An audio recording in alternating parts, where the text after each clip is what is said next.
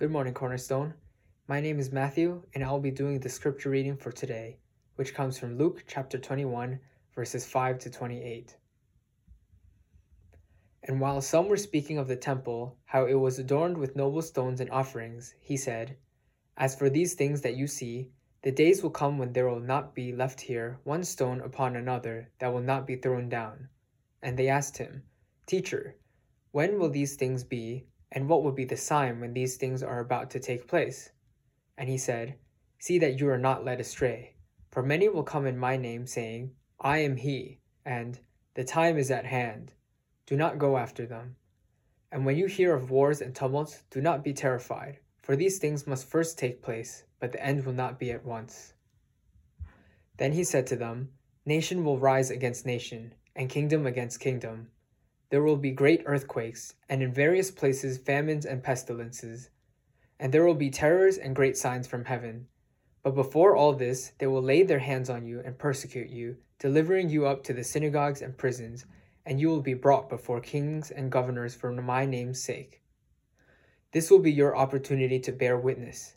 Settle it, therefore, in your minds not to meditate before how to answer, for I will give you a mouth and wisdom which none of your adversaries will be able to withstand or contradict. You will be delivered up even by parents and brothers and relatives and friends, and some of you they will put to death. You will be hated by all for my name's sake, but not a hair of your head will perish. By endurance you will gain your lives. But when you see Jerusalem surrounded by armies, then know that its desolation has come near. Then let those who are in Judea flee to the mountains, and let those who are inside the city depart, and let not those who are out in the country enter it, for these are days of vengeance, to fulfill all that is written. Alas, for women who are pregnant and for those who are nursing infants in those days. For there will be great distress upon the earth, and wrath against this people. They will fall by the edge of the sword and be led captive among all nations, and Jerusalem will be trampled underfoot by the Gentiles until the times of the Gentiles are fulfilled. And there will be signs in sun and moon and stars, and on the earth distress of nations in perplexity because of the roaring of the sea and the waves, people fainting with fear and with foreboding of what is coming on the world. For the powers of the heaven will be shaken, and they will see the Son of Man coming in cloud with power and great glory. Now, when these things begin to take place, straighten up and raise your heads, because your redemption is drawing near. The word of the Lord.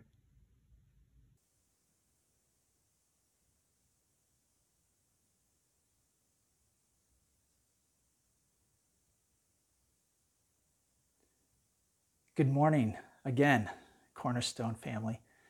It's great to be with you and again to together focus on what the Word of God has to teach us. And as we are in the book of Luke, uh, we've chosen to go through this gospel because we want to focus on the words of our Lord Jesus, uh, our risen Lord, because we are followers of Him by faith. And so, therefore, our obedience to His commands is how we worship Him as Lord and how we experience the abundant life He has for us on earth and as a foreshadow of the abundant life we will have for eternity. So today we're in Luke chapter 21, which was during the last week of Jesus' life, and he's in Jerusalem, and it's before his crucifixion. So he's, he's getting closer and closer to that event, and he knows it. And he regularly went to the temple that was in Jerusalem to in their courts to teach the, the crowds of people that would gather there. Of course, he was a popular teacher by this point, uh, well known, and so many people would always be there looking for if, if and when he would come and, and teach more.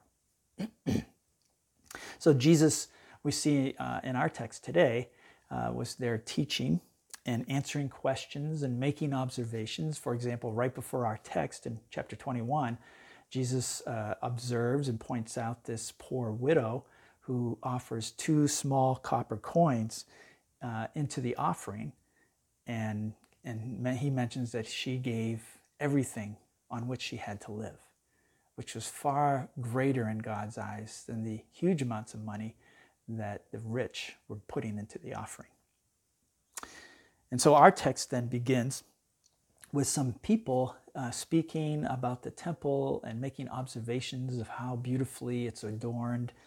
And, and after they are talking like this, Jesus then responds or adds to the conversation by predicting uh, how the temple and all the buildings around it will be destroyed, not one stone left on another. Uh, it, it, doesn't mean actually that every stone is going to be not left on another, but it's, it's to imply that all these things you, that you see will be rubble, will become rubble. And for us to understand how impactful these words were to the disciples and the people who were there listening to Jesus make this prediction, uh, it would be similar to like if if we all got together and we did this tour to Washington D.C. and we were walking around D.C., uh, you know, seeing all the sights, and our tour guide happened to say and make a prediction that you see all these buildings around you, they will be destroyed, they will become rubble. Now you can imagine how impactful that would be for us, right? Because if the White House and the Capitol building and the Supreme Court uh, were all destroyed as long as well as all the museums there and everything that most likely that means that our country as the united states would be destroyed. Because this is the center of our, our government and to get to that point of that being destroyed then naturally we would think our country would most likely be in big trouble if not destroyed as well. And so this when you the, the disciples heard these words of Jesus, they were impacted deeply because not only would it mean that the temple is destroyed, that means Jerusalem would be destroyed. And the temple, especially, it was the center of worship for the nation of Israel. So it even had a deeper significance. Not only the government was gone, but their center of worship. This is where God dwells among them. So there's no way that the temple would be destroyed without the nation of Israel being demolished. So, the, the, temple of the Lord and the surrounding buildings, just to give us a scope of the magnificence of this, of what Jesus was saying, um, included this, what was known as the Castle of Antonia, as you can see here in the picture. And this was attached to the temple site on its northern side. You see, King Herod had built this uh, for his friend Mark Antony. And all these buildings were very large rock structures. The temple, the palace, the, the, the, the colonnade that around the temple area, they were huge rock structures and so very difficult to cause to become rubble. I mean, it would take a lot of effort to tear down these buildings. And the disciples, then believing Jesus, wanted more information about this prediction. And verse 7, they say, Teacher, when will these things be? And what will be the sign when these things are about to take place? Now, notice they were not questioning uh, if what Jesus said was true or not. No, they were more interested of when these things would happen and what signs of when they would be getting close for it to happen. So Jesus responded to this question by commanding them. He says, See that you are not led astray. Now, I'm going to stop here and focus on this word see, you know, S E E in the English, because the Greek word that corresponds or has been translated to this, see, Greek is the original language in which the New Testament was written. That Greek word means more broadly, rather than just see with eyes like English, but it means to be aware of, to watch out for, to pay attention to. And this is like what we would shout to people who are in danger. It's in that kind of uh, sense. Like if on a snowy day we are observing and this car seems to be starting to slide out of control toward a pedestrian who's unaware of them being in the line uh, path of this out of control car, we would yell out, Watch out! You know, It's in that sense. Or it'd be like uh, this idea of see would be like if there's a crowd and some ball was hit and it was going in the air toward the crowd. What would we yell? We would yell, heads up, you know, watch out. And so, literally, we're saying to lift their heads up and their eyes up so that they could see what was coming their way. This is what Jesus means when he says, See that you are not led astray. You know, all of Jesus' words in our text today is, in a sense, a heads up to his followers of what is coming their way. And it's for them then, and it is still applicable for us today. So, this command, see that you are not led astray, was a warning, a warning to be alert, to be watchful, alert against deceivers claiming to be the Messiah, Jesus goes on to say in uh, the text. Let me read that for us. For many will come in my name, saying, I am he, and the time is at hand. Do not go after them. And when you hear of wars and tumults, do not be terrified, for these things must first take place, but the end will not be at once. You know, in my 54 years of life, I have heard people say both of these statements.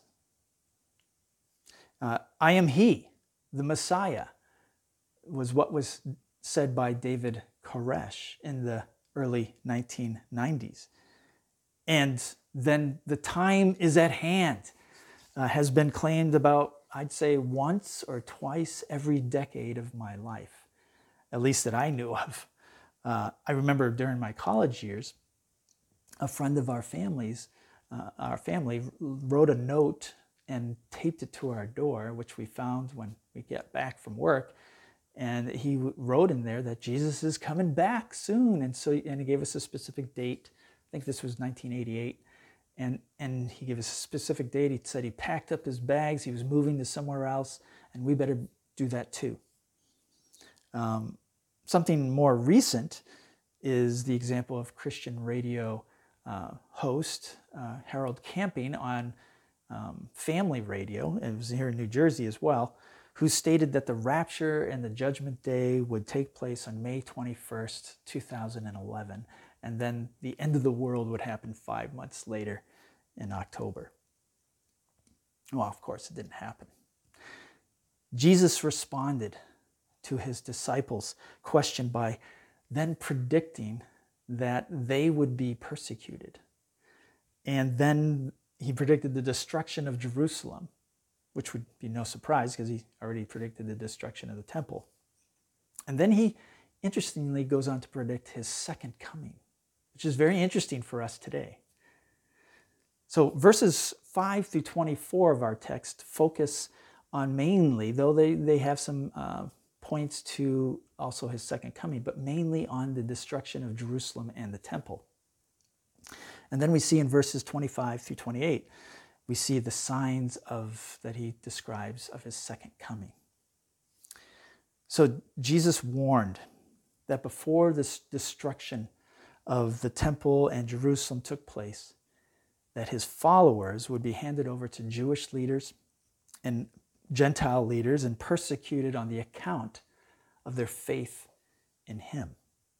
Now, the apostles later, we know, experienced this, as we see in Acts chapter 5. And Jesus also said they would be brought before governors and um, kings as witnesses. And we know from Acts chapter 24 and 25 that the apostle Paul um, witnessed before two different Roman leaders.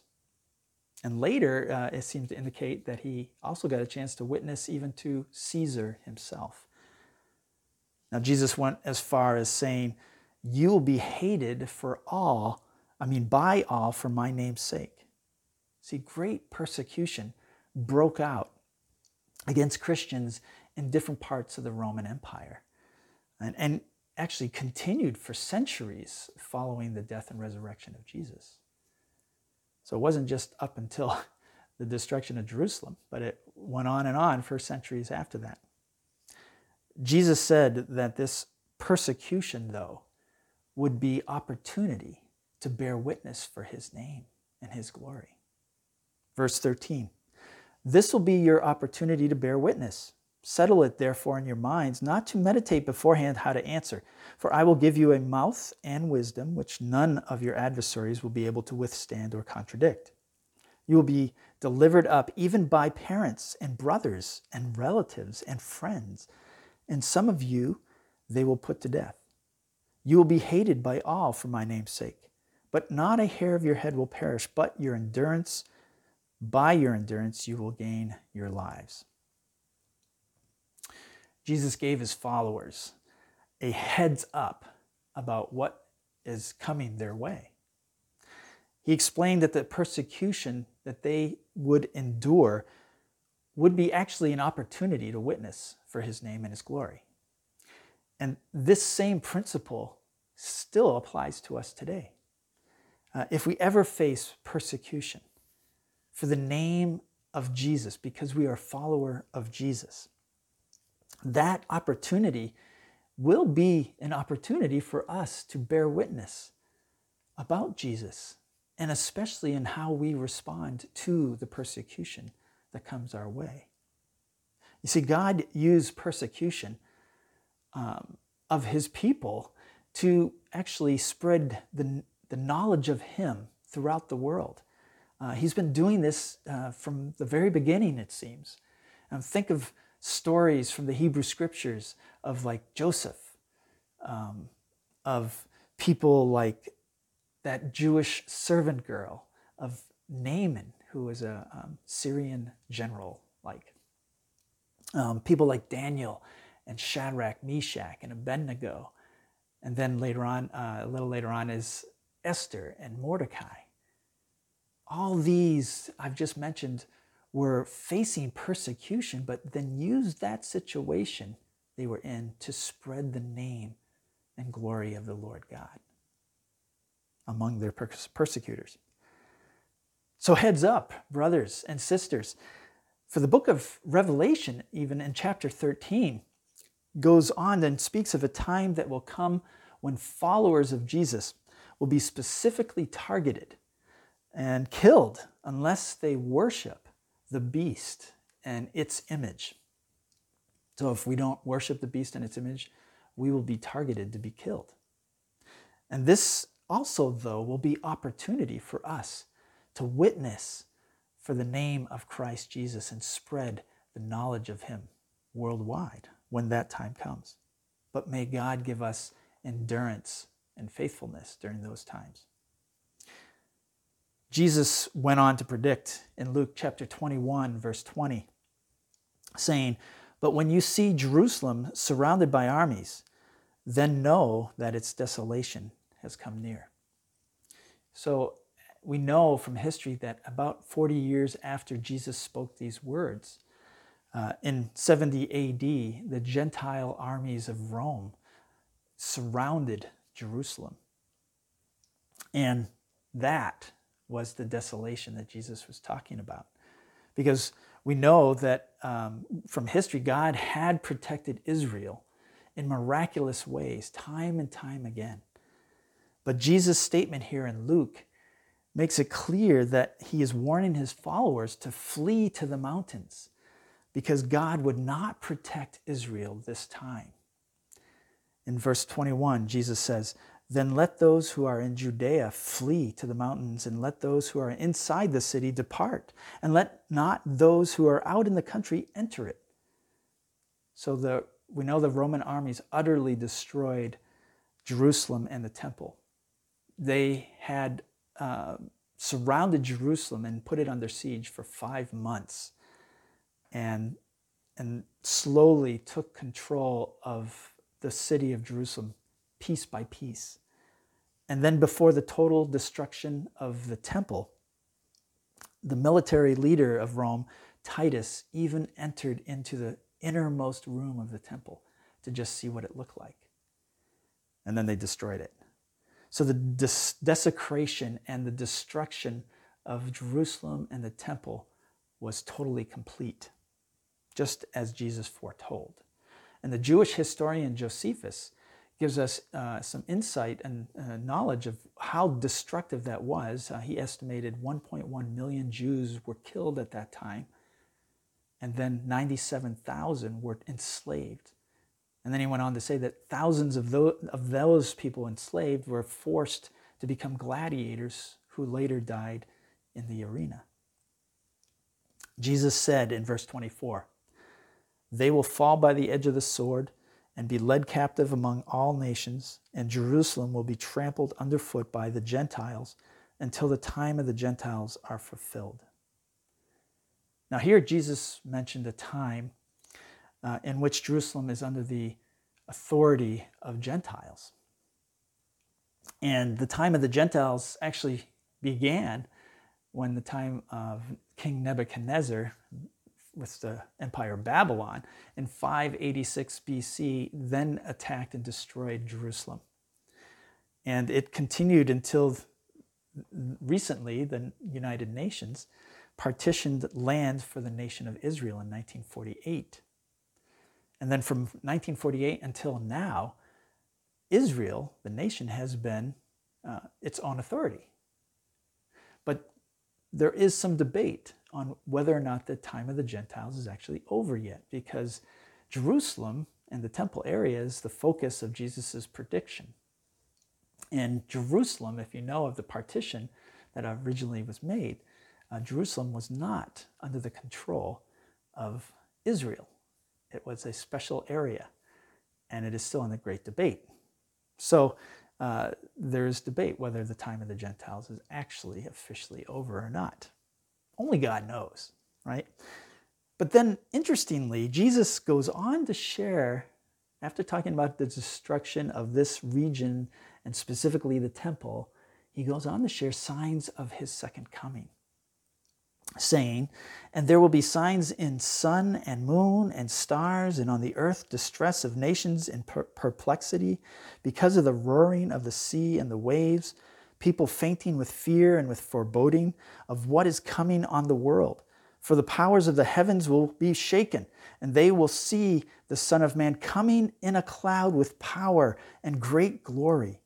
Now, when these things begin to take place, straighten up, raise your heads because your redemption is drawing near. This metaphorical imagery is frequently used in the Hebrew scriptures. And such kind of language reveals that God is like about to enter into history to do something mighty and powerful. And the signs of the Son of Man's coming are cosmic here, right? They're worldwide in nature. They're not focused on a region like Jesus had been predicting before this in reference to Jerusalem. But this is for all the world, all peoples of the world. And at that time, we will know, as Jesus describes, there will be much fear in the world about what is coming. But Jesus encouraged his followers, saying, Now, when these things begin to take place, straighten up and raise your heads because your redemption is drawing near. You see, this is an encouragement and, a, and it gives us hope and confidence when we start to see these signs that are happening. We are not to be fearful because we know then the second coming of our Lord is drawing near. In the midst of the crisis, when things can't go any worse than they are, it seems, followers of Jesus can take heart because we know what is coming. And we can straighten up, we can raise our heads with confidence and hope in our Lord Christ because his redemption is drawing near. Now, you may be thinking, okay, when we get closer to Jesus' second coming and the signs we can see, I can this makes sense, but what about for my life right now? What does this mean? Well, the answer is in Jesus' command back in verse 8 of our text, right? See that you are not led astray. Heads up, watch out that you are not led astray. This is Jesus saying to us today beware of the stuff that's going to come, and especially those who will try to deceive us. 2 Peter chapter 3 verse 17 also encourages us saying, Therefore, dear friends, since you have been forewarned, be on your guard, so that you may not be carried away by the error of lawless and fall from your secure position. Heads up, watch out. You know, when I think of Jesus' second coming, it really motivates me on how I am to live. Uh, well, let's ask you what motivates you in life? Is it that Jesus is Lord and Savior? Do you trust that He is your Lord? And do you expect and anticipate His second coming? Is that what motivates your life now? Or is it something else? What really motivates us to live every day? There's a story of a 300 pound man who told his pastor, You know, I'm so depressed and I, I can't get any dates with women. I've tried everything to lose weight. And the pastor said, I, I think I can help.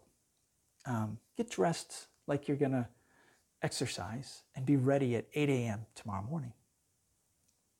And so the next morning, uh, a beautiful woman in, in very tight exercise uh, clothing uh, knocked on this man's door.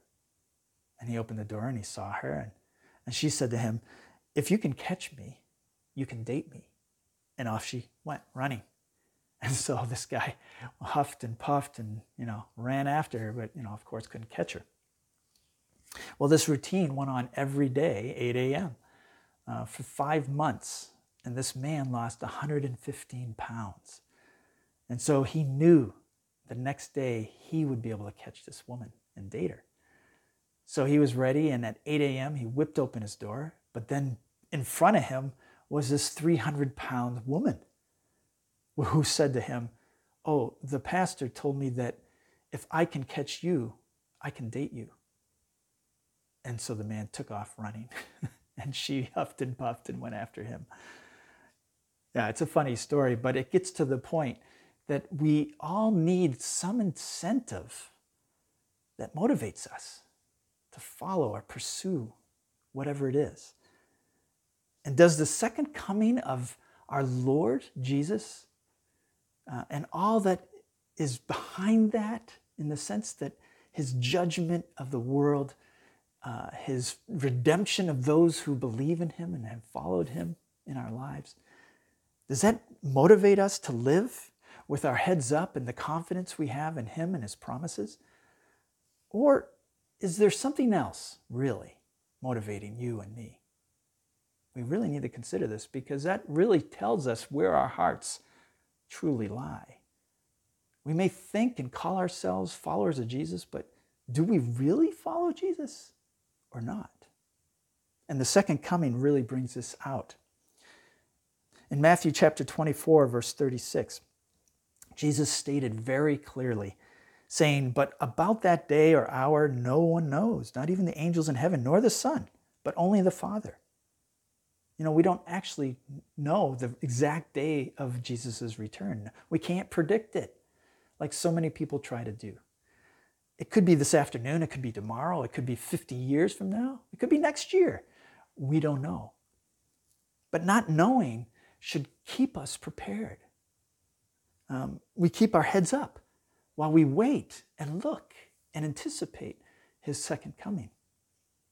I mean, it makes me think, uh, for example, of the two types of professors I had in college. Um, the most common professor, type of professor, was the kind that would, you know, give us regular homework and then would schedule and let us know in the syllabus when the dates of the tests that were coming would be, and we would study and prepare for them. That was the most common. But then there was this other type of professor, very uh, not so common. These are the professors that we didn't necessarily like that much because they would give us regular homework, but they would tell us that they like to give us surprise tests. They wouldn't tell us when they are. And so we ended up having to be prepared all the time for whenever the tests would pop up. And what we found out though is when we had the final exam, we actually didn't have to study that much because we were so prepared already. We were prepared. Is our heart prepared for Jesus if he were to return tomorrow? Are we anticipating him returning? and really living as if He is Lord of our lives now? If we keep, if, if we are keeping our heads up and have this confidence and our eyes fixed on Jesus, then we will be prepared. And, and we don't even have to, as Jesus said, think about what we're going to say if we're arrested in his name's sake uh, and brought before a judge at trial. No, he will give us the words to say, he said in Luke 21 15. Are we prepared and ready and living in anticipation of Jesus' return? You see, anticipation of his return shapes the way we act and decide to live. Truly does. I mean, just like in anticipation of graduating, we look for a job, or in anticipation of a test, we study, or in anticipation of a date, we clean ourselves up, or in anticipation of retirement, we save and we invest in preparation for that time. See, anticipation shapes our actions, and it is our motivation then. So we don't know when Jesus is coming back exactly. We do have the signs to look for. Are you living with anticipation of his return as Lord and Judge of the world? Will Jesus find us ready if he came tomorrow? I end today with the words of Jesus from the Gospel of Matthew. He said, So be prepared, for you don't know what day your Lord is coming. Just as man can prevent trouble from thieves by keeping watch for them, so you can avoid trouble by always being ready for my unannounced return. Heads up! Live with confidence and hope in our return of our Lord Jesus as we look forward to our redemption, which is drawing near. Let's pray. Lord Jesus, come back soon, we pray.